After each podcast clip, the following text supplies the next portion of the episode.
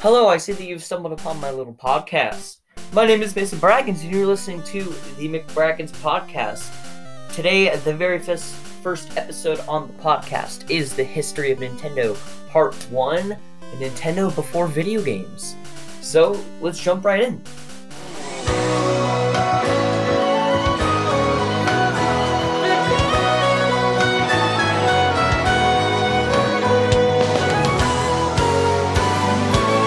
Back in 1889, a man by the name of Fushijiro Yamamuchi started a card company located in Kyoto, Japan. This card company sold traditional Japanese cards known as Hanafuda. These cards are heavily inspired by other traditional Japanese cards, as well as the standard 52 card decks of the West. These cards had painted pictures on them instead of numbers. Soon, Yamamuchi had to hire some more staff members because of the ever growing popularity of, of the cards. Nintendo's cards had become very popular throughout, throughout Japan, but eventually, the bright colored cards had become associated with gambling and the gangsters known as Yakuza. The cards became less popular due to their association with crime history. By the 1960s, the cards had stopped being produced and Nintendo fell out. Nintendo had to look to a new man to take the head as president, and that man was Hiroshi Yamamuchi.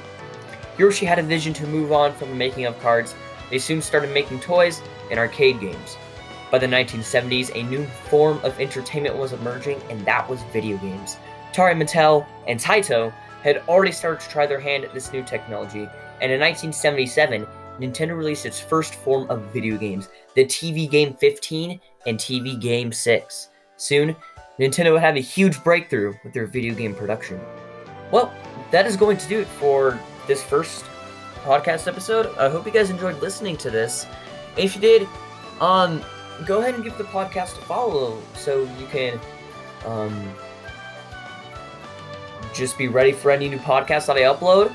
Um, this probably won't happen that often, as most of these types of things will be uploaded on my YouTube channel. But hey, that's okay. I might upload here once in a while. But until then, hope you guys take care and have a great day. Peace out.